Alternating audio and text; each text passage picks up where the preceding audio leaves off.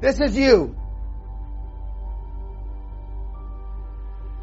You stand around and watch all the opportunities go by. You sit there, you sit there, you sit there. Oh, maybe, maybe the next one. Maybe the next one.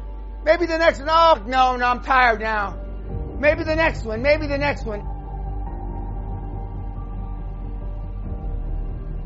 And there comes somebody like me, just jumps on the f***er and eats it. Maybe the next one, Ray.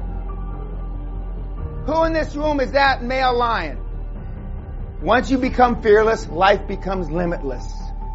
The difference between me and everybody in this room is I have no fear of anything.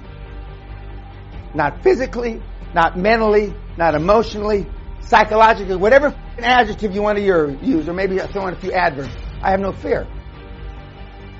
We take too much time procrastinating. We're worried about what other people think. We're trying to fit in. And I can go through a whole litany of bullshit. Now, it's not bullshit because it's not true. Litany of stuff why you are where you are because you just didn't do it. You didn't want to make a mistake. You got a mortgage.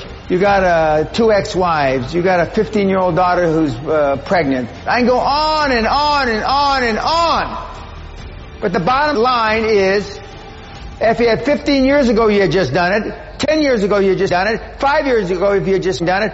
Six months ago, if you had just done it. You probably wouldn't be in the position you're in now.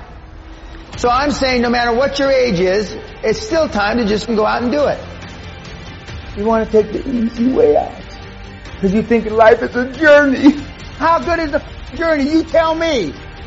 Most people in this room and most people listening on YouTube have to come to the realization, as sad as it is, if you have urinated your entire life. Very simple.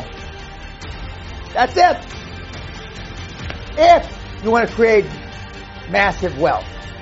If you just want to be a happy, slappy housewife from Dundee, or a happy, slappy bimbo from Toronto, or a happy, slappy guy who goes to the Little League game in Mesa, Arizona, then that's okay.